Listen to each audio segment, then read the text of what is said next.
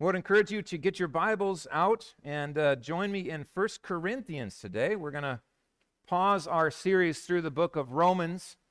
And uh, if you're visiting or you're new to our church, we, we just basically pick a book and we go verse by verse through it until we're done. We just started the book of Romans, and it's a great time to be new to our church because you're getting in at the very beginning of an amazing book. What I think is, is hands down my favorite book of the Bible and uh, it's just filled with gospel glory. So, would encourage you to come back and join us for that journey. Today, however, we're going to be in 1 Corinthians chapter 1, verses 18 through 31. I want to start, however, in chapter 15 with this, this victory song. O death, Paul writes, where is your victory? Quotes from the Old Testament. O death, where is your sting? And then he says this the sting of death is sin.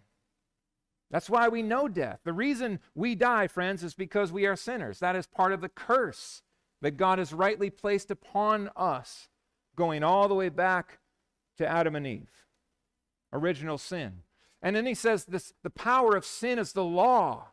The power of sin is the law. That's a law that we can't fulfill. None of us have kept that law. So apart from Christ, we are doomed and without hope. But thanks be to God, he writes, who gives us, us, the victory. How?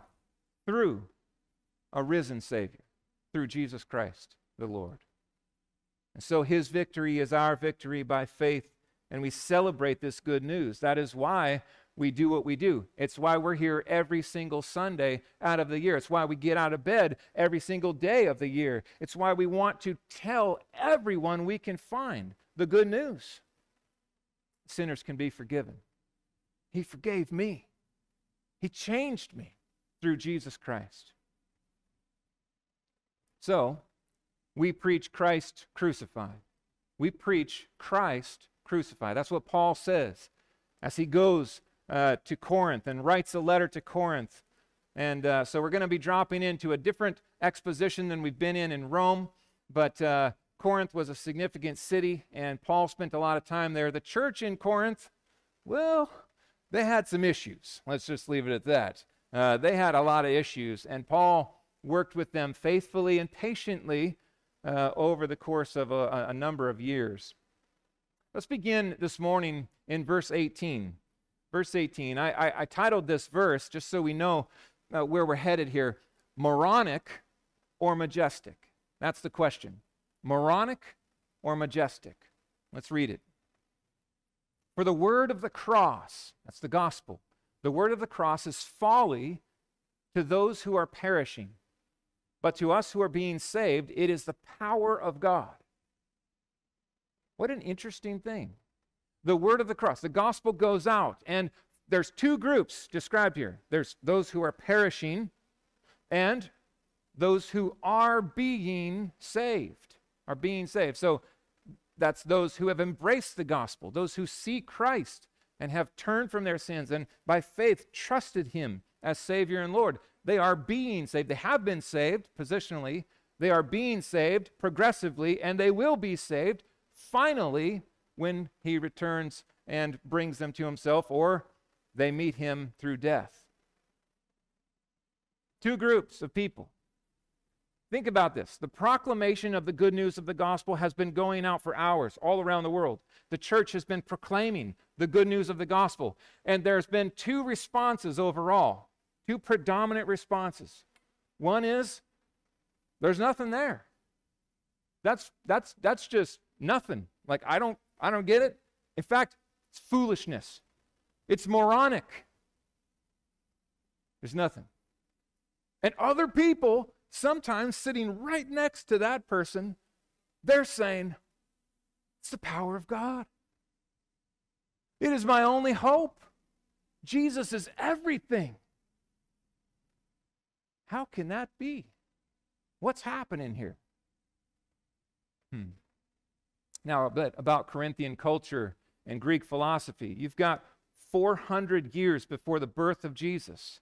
You've got some pretty well known philosophers happening here. Let's start with Socrates, right? He was put to death uh, in 399 BC. So think of this. His work has already been echoing out, and Plato is just uh, enraptured with his philosophy. And so he, he gets all excited and he starts a school. And then Aristotle joins and studies under Plato. And, and so the Greeks, they are just renowned for their brainiacs, their thinking, their philosophizing, and they love oration. They love powerful speaking.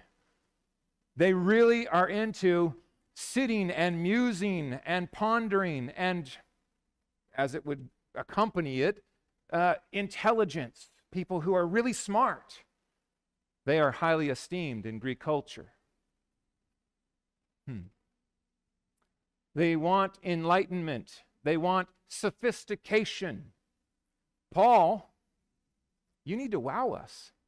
The Corinthians, at least those who are Greeks in Corinth, they're, they're inclined to say, Paul, listen, this gospel you're preaching, can you kind of dress it up a bit? Can you make it a little more attractive to the audience that you're trying to reach here? Come on, Paul. Come on.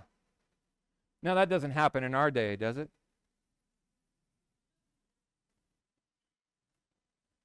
Sadly, today there are a lot of gimmicks functioning during Easter.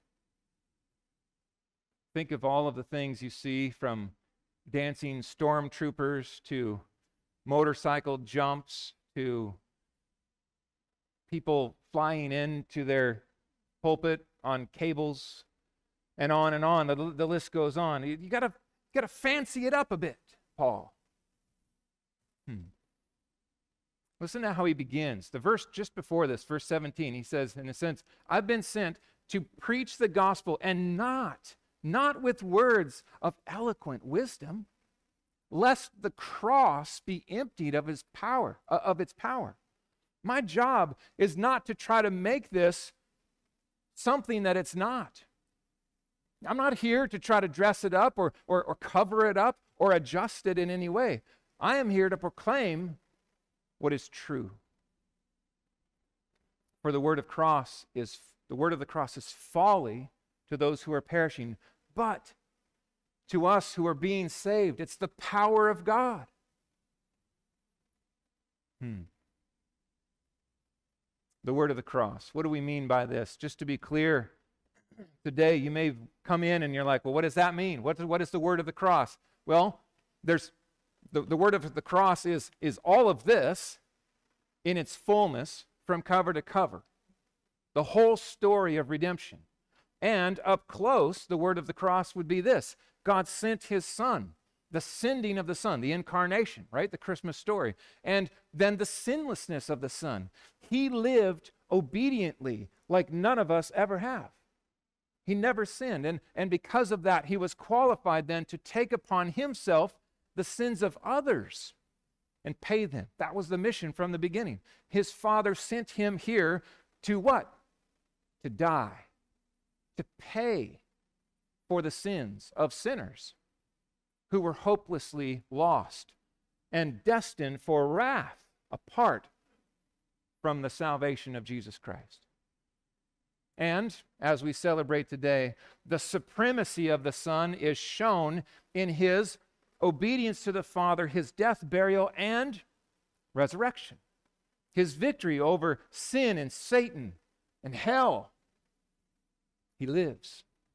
He lives. That's the word of the cross, friend. The word of the gospel.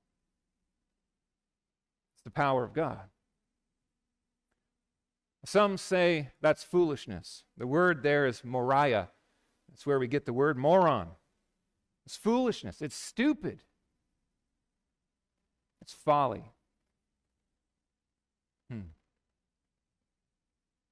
Left to ourselves, we would all draw that conclusion.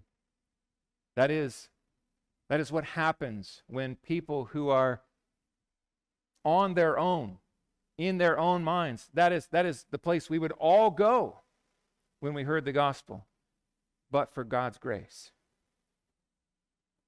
Richard Dawkins, may have heard of him.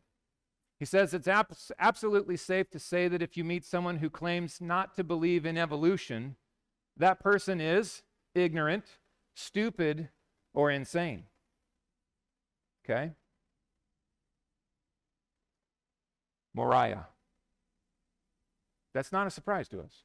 The, the fact that Richard Dawkins, Dawkins writes books and publicizes his conclusion shouldn't surprise us.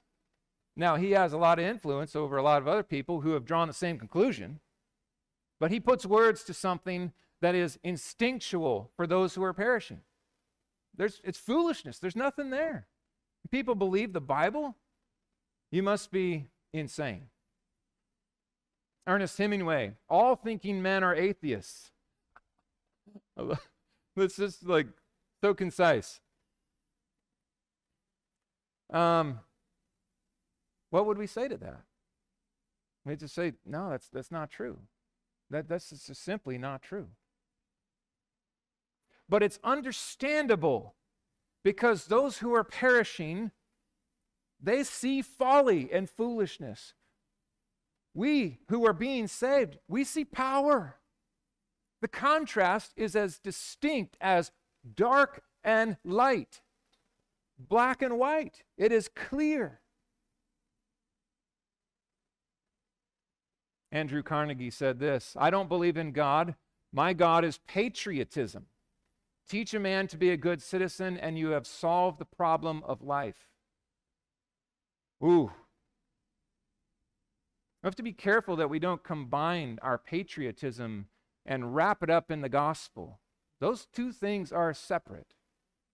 And we are wise to keep them distinct.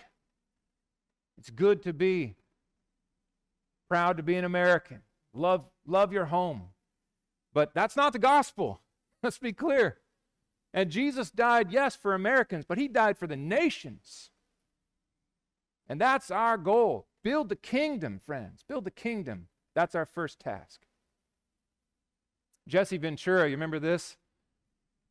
He said, Religion is a crutch for weak minded people. And this is just what I would love to ask Jesse Ventura. Um, when Lazarus was raised, what would he say Jesus was for him? Only a crutch? He's far more than a crutch. He's like life. He's not even the ambulance or the gurney. He's not even the hospital. He is everything. So if, if someone looks at me and says, Oh, you're, you're, you just need a crutch, I'm like, I absolutely need a crutch. I need far more than a crutch, friends. I was dead, and He breathed life into me and made me live. Hmm.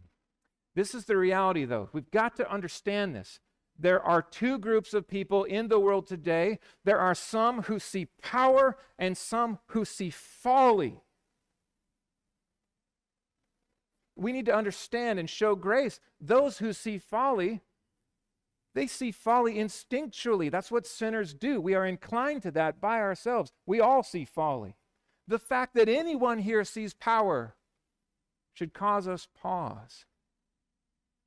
What's going on here? Many reject the gospel as total foolishness. Some believe the gospel is the very power of God. Let's read on and see how Paul builds this out.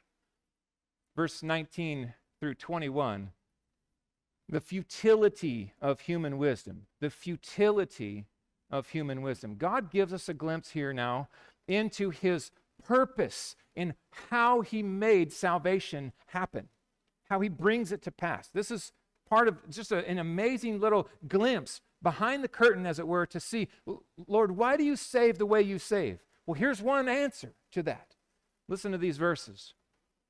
For it is written, God says, I will destroy the wisdom of the wise, and the discernment of the discerning I will thwart. Where is the one who is wise? Paul says. Where is the scribe? Where is the debater of this age? And then he concludes this Has not God made foolish the wisdom of the world? For since in the wisdom of God, this was his purpose, the world did not know God through wisdom.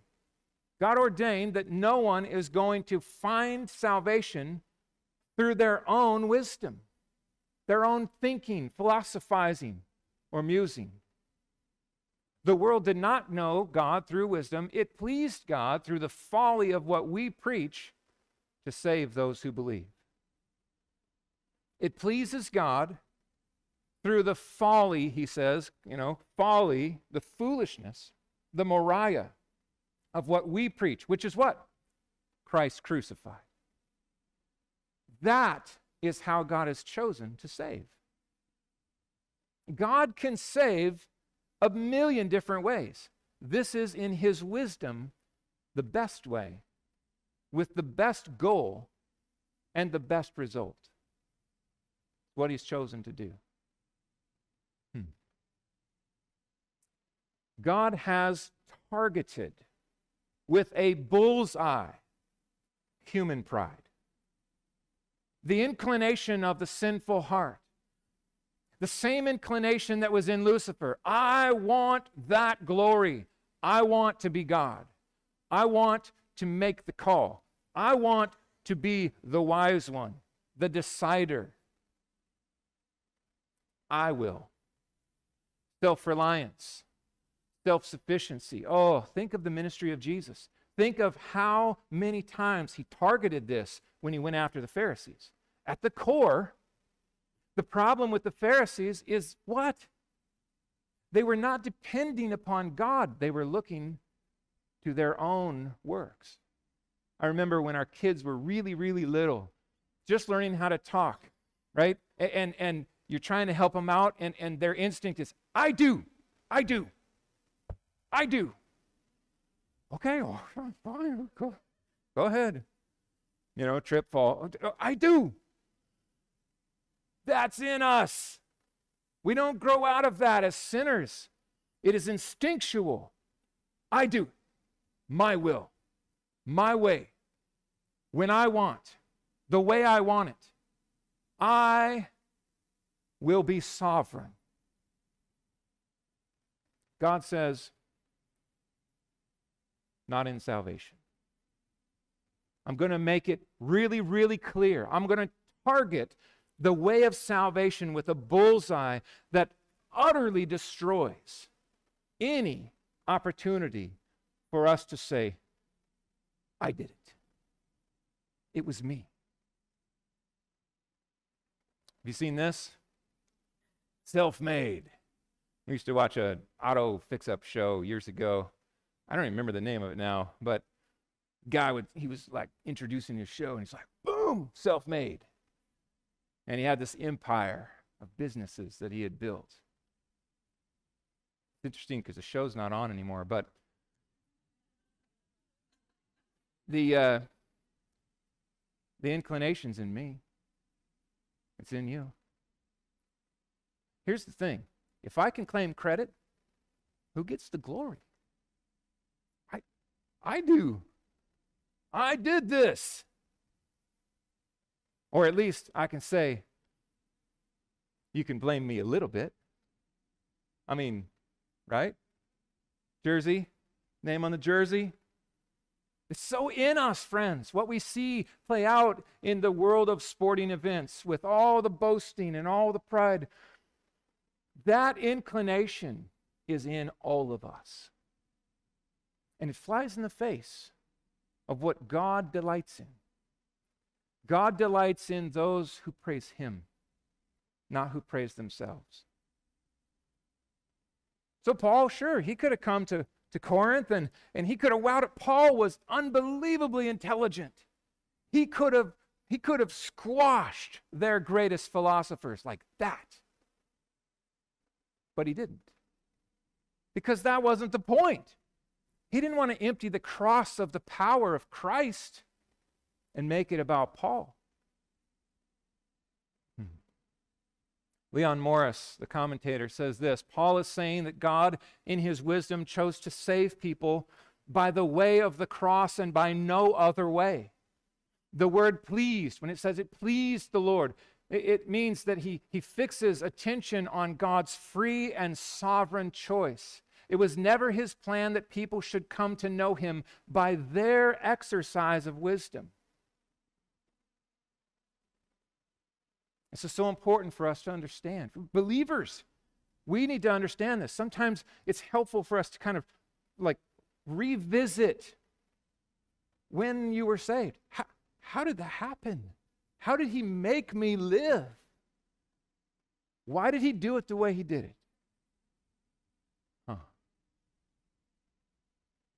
So the inclination of the Corinthians would be to say a, of, of, of salvation, well, listen, Paul, I don't know about what you're saying, but I just know this. I was enlightened enough. I, I was intelligent enough. I, I, w- I figured it all out. I had enough. I did it. It was me. But behind all those words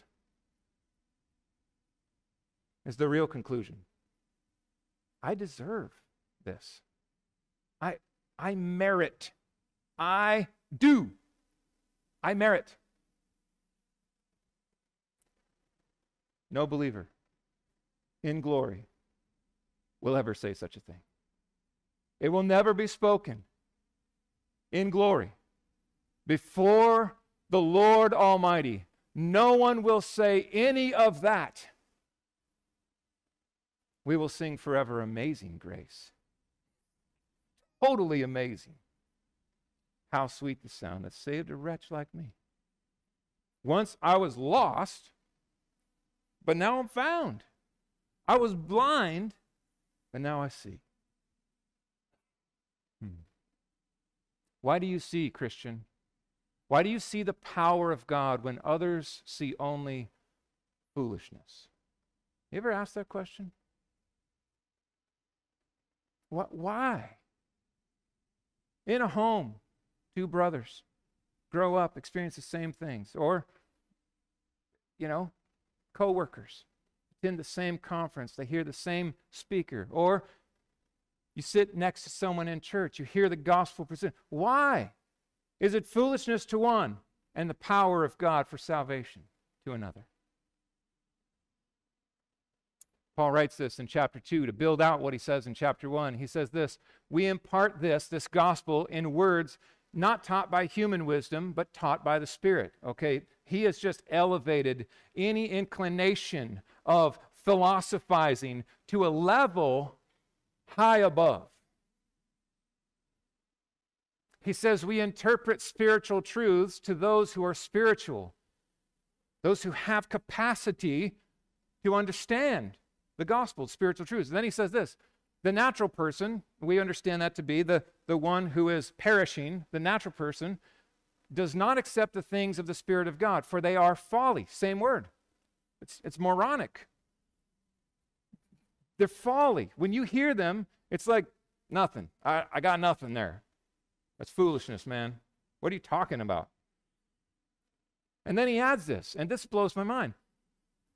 He is not able Key word there. We're talking about ability now, capacity. They can't understand. They can't understand because they are spiritually discerned.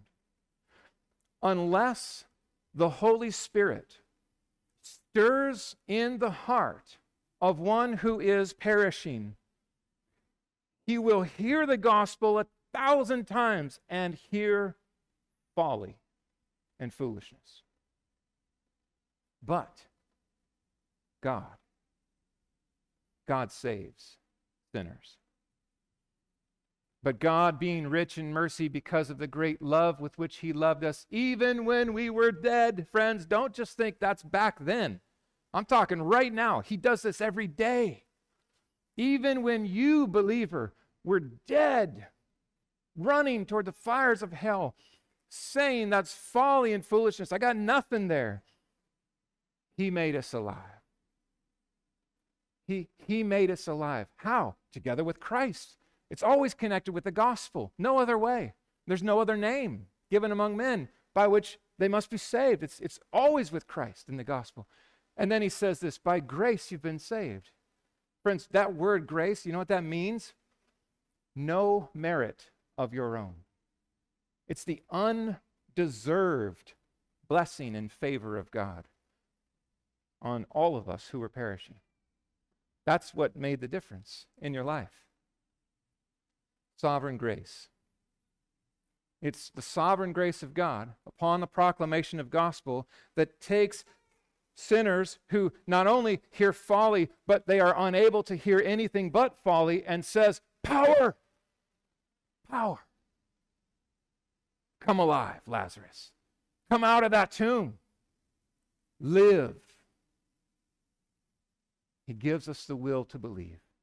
And what do we do? We see the heart of Christ. We run to him. We feel the weight of our sins. We confess them in repentance. And in faith, we trust Jesus as Lord and Savior forever. That's the difference maker in the equation. Not I do, but you did. You did. It's a triumphant defeat that Jesus accomplishes this gospel with. Look at verses 22 to 25. A triumphant defeat. Paul says, listen, Jews, well, they demand signs, and, and Greeks, they seek wisdom. But we preach Christ crucified. It's a stumbling block. Yeah, it is. It's a stumbling block to the Jews. And it's foolishness to the Gentiles. But to those who are called, note that. Come alive. That's the call. That's the call. Come alive. Both Jews and Greeks. That's to the ends of the earth. Christ, the power of God and the wisdom of God. All of a sudden, like a light switch, you move from foolishness and folly, nothing but stumbling block and, and, and, and nonsense, to everything. My only hope. For the foolishness of God, this is kind of a, a sarcastic way of saying it. The foolishness of God is wiser than, than, than men. And the weakness of God, if it was possible for God to be weak, well, that's stronger than men. If you're going to contrast anything, realize the, the, the, the slightest foolishness of God which there is none, just to be clear. God is not foolish at all. But if it was possible for him to, in any way, to be foolish, it would be wiser than the wisest of all the men. Line them up Socrates, Plato, Aristotle, morons. It works, doesn't it? Compared to God, the wisest of men, they are fools. Compared to God, the strongest of men, Line them up. Weak. Weak. Hmm. Paul, we, we just want you to emphasize the signs. If you could just stay away from this idea of a, a suffering Savior, you know, the Jews, they just really had a hard time with this. Listen, Paul, we want a strong deliverer. The Messiah was not supposed to be weak, he was supposed to overcome the Romans, like put down the oppressors of the Romans and, and, and deal with this, establish a political kingdom. We want a king, not a suffering servant. Will you emphasize that, Paul? Stop talking about crucifixion. Or the Greeks, Paul, would you please just emphasize the wisdom of Jesus? He was such a great teacher. He was brilliant. Think of the way he handled the Pharisees. Think, just emphasize that. Don't emphasize the crucifixion of Christ. Why, why would we, anybody be drawn to that? You want to fill your church, Paul? You need to change your message. You need to adjust things a bit.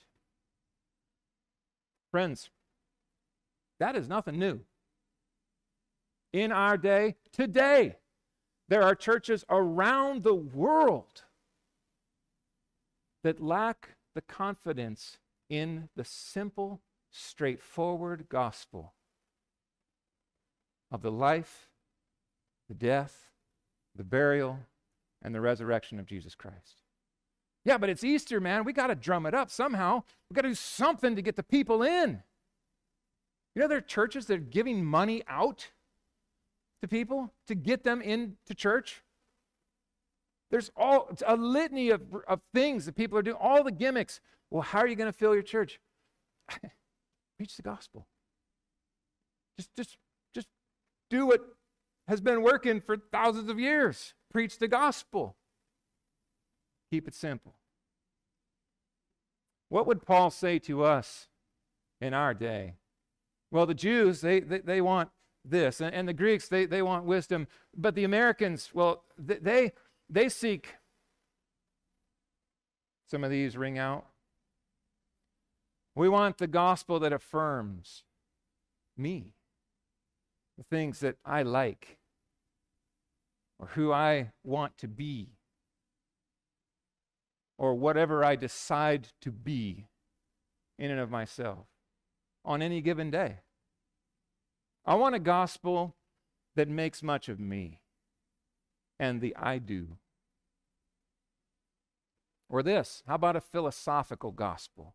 We just we just want to take the Bible and turn it into like this book of just like not really authoritative and we don't we don't really want to be preached at we love to just kind of engage it, you know, let's discuss it and do it, take it or leave it, right? Don't, you know, don't feel, just be inspired today.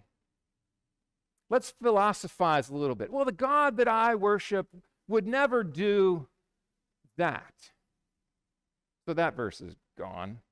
Or the God that I worship, he's like this. Well, those verses, they don't really work with that. So they're gone. You see what I mean? How about the entertain me gospel? There was a period of time in the churches that I worked at where it kind of just seemed like every new book on church growth strategies we had to read as a staff. And I was just like, oh my goodness. Just kill me quickly. I mean, how many books do we have to just go through page? Oh, that's an interesting observation. Maybe we should give cupcakes to everybody every Sunday, and then that would fill our church. Right? I mean, go down the line. Just just fill it up. But just to be clear, that's not why we have donuts today. Okay? If you go to take a donut and that's the reason, don't take a donut. It must be said. Eating donuts to the glory of God. Is that possible? Entertain me, preacher. Where's all the stuff? The smoke, the lights, the rockin' band, right? I am here for a show. And I'll put up with a little gospel. Friends, we got to spot that inclination. What do we have the confidence in? Are we emptying the cross of its power with a bunch of gimmicks? The seeker sensitive church movement has gutted churches. Got to understand this. Our call is Christ crucified. That's what we preach. That's what we put our confidence in as we gather. Maybe the more recent one is the woke gospel. This is a hard one. I'll tell you, it, you, you got to really stay up on this because if you miss a day on social media or the news, you can all of a sudden be on the wrong side of history. And you got to work hard to stay woke. I mean, it's, it's like, what are we going to preach on today? Well, there's like five things I got to hit because they all unfolded this week. And now the culture's just like, over here. And we're going to cancel this and we're not going to go here and we're going to never fly on this airline. And that's not the call. That's not it. We preach Christ crucified. It seems too simple, Pastor. It, it, it, just, just doesn't seem polished up enough. It's just not, it's just not pretty. It's not attractive. Uh, Pastor, I'm just worried that maybe it's just not relevant anymore. It just seems kind of old, antiquated. What did we say last week? I'm not ashamed of the gospel. Don't, don't ever feel that impulse and give way to it. Not ashamed of the gospel. The power of God to salvation for all who believe, to the Jew first and also to the Greek. God, the holy God, creator, the one to whom all will give an account. Sinful man, Adam and Eve, rebelled We are conceived in sin, born in sin. We willfully choose sin. It's who we are. We sin because we're sinners. We have a serious problem. God, in His great love, in His love, He planned of old, before the ages, to send His Son to be the sinless Savior, to take our sin upon Himself, to pay for the wrath of God that I deserve on the cross, to say it is finished, to be buried, and after three days to rise from the dead. Hmm. Offering forgiveness and freedom and eternal life in His name. Believe in the Lord Jesus Christ, and you will be saved. That's our gospel. It's simple. It's so simple that it's almost unbelievable. But it's the power of God. What do you mean? I don't have to do? No, He did. The work is done. He, he finished the work. Huh. Which lands us in verse 26 forever. Okay, think of this. This is our forever experience, our only boast. For consider your calling. That's let there be light. Uh, like, come out, Lazarus, come forth. Consider your calling. When he made you alive, muse upon that for a while, Christian. Look back and ask yourself.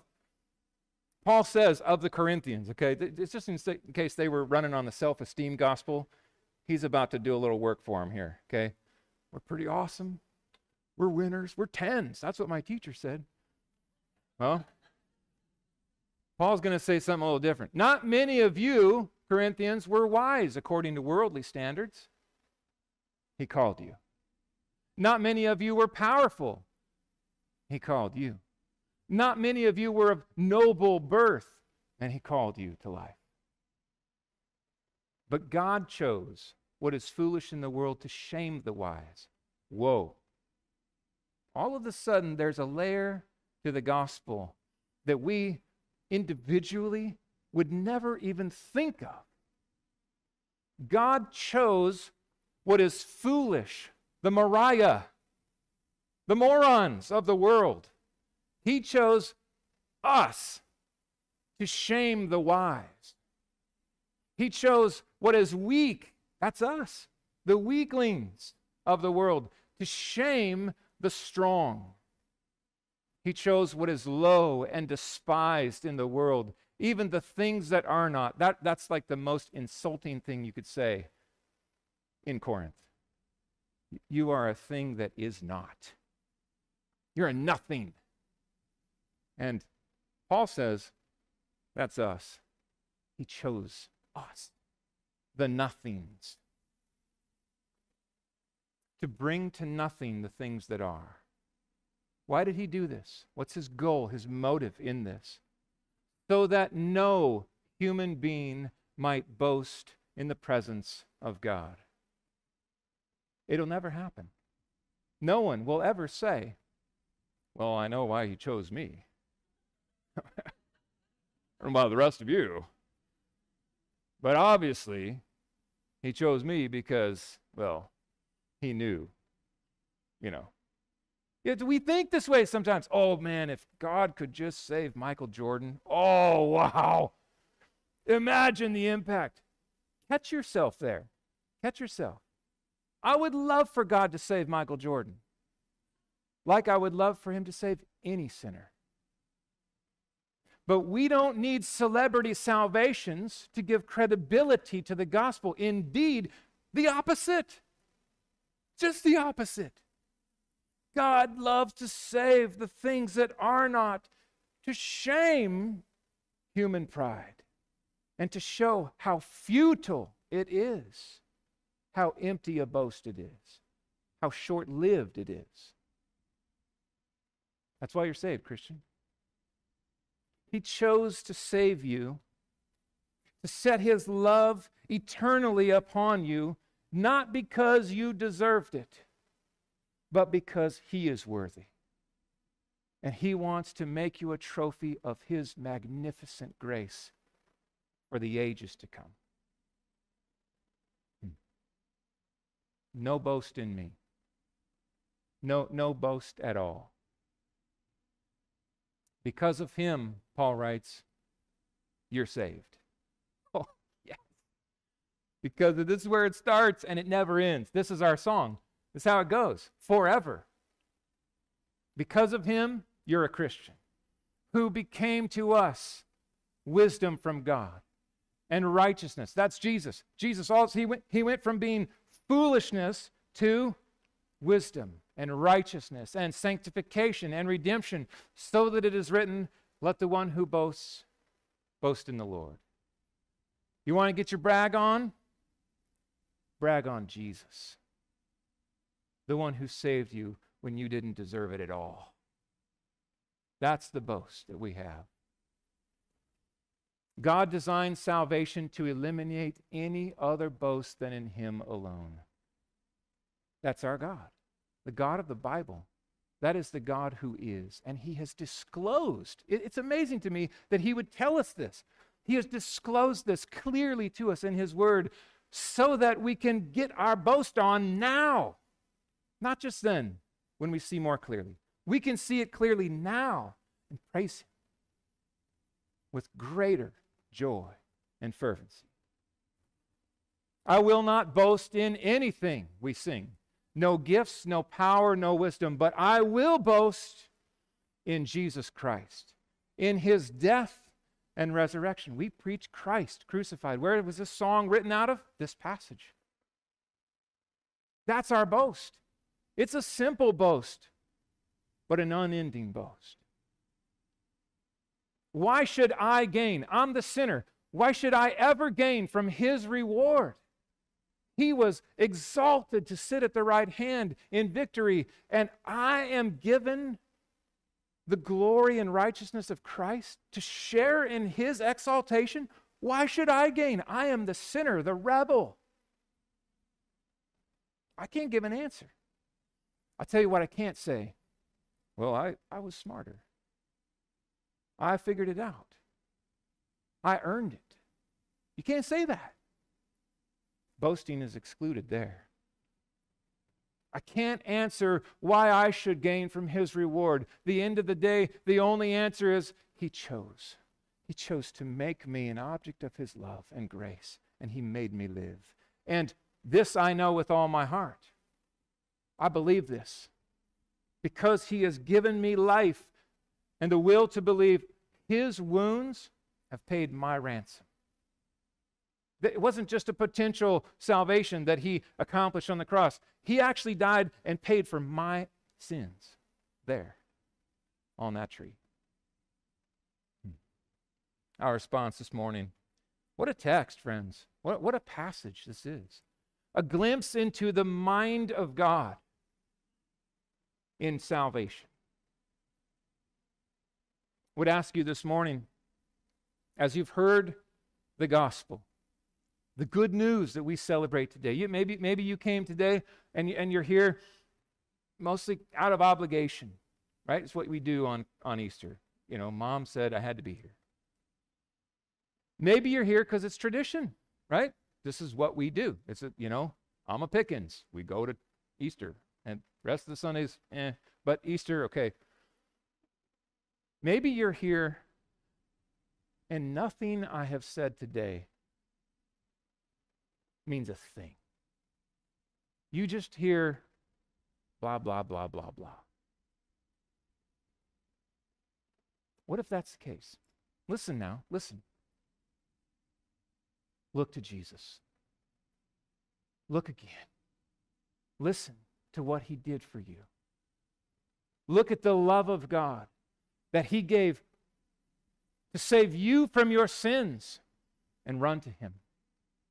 Run to Him. Pray, Lord, open my eyes, stir in my heart. Bring me life according to your word. Save me today. Save me. Pray that prayer.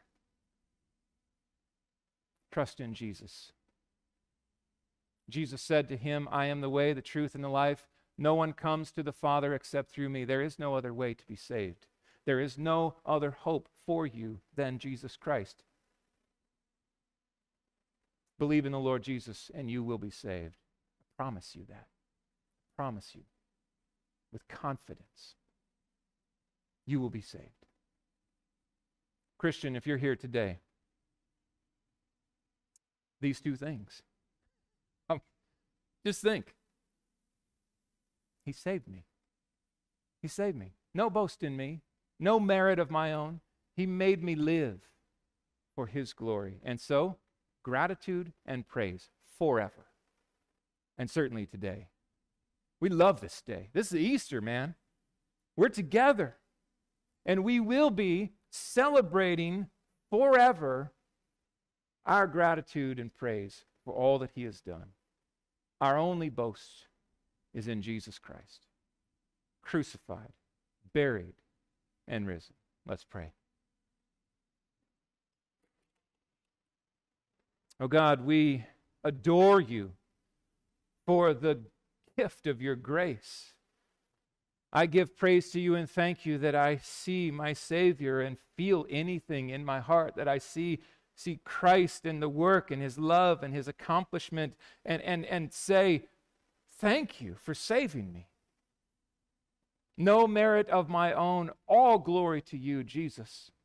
I thank you for your good grace that you lavish upon undeserving people like me and all of us here. I pray, oh God, if there would be any here today that have yet to turn from their sins and trust Jesus as Savior, I pray that you would give them the will to, even now, stir in their hearts. Help the words I've proclaimed to land in power and wisdom in Christ in their heart. Cause them to live, cause them to trust Jesus and repent of their sins and, and rely on Him alone, not on their works or their goodness or whatever they may have been trusting, whatever idols of this world would lure their hearts to worship. Oh Lord, turn them in your love and your grace. Turn them to Jesus to worship and adore and treasure Him eternally. Thank you, Father, for the way you build your church. You get all the glory, both now and forever. In Jesus' name, amen.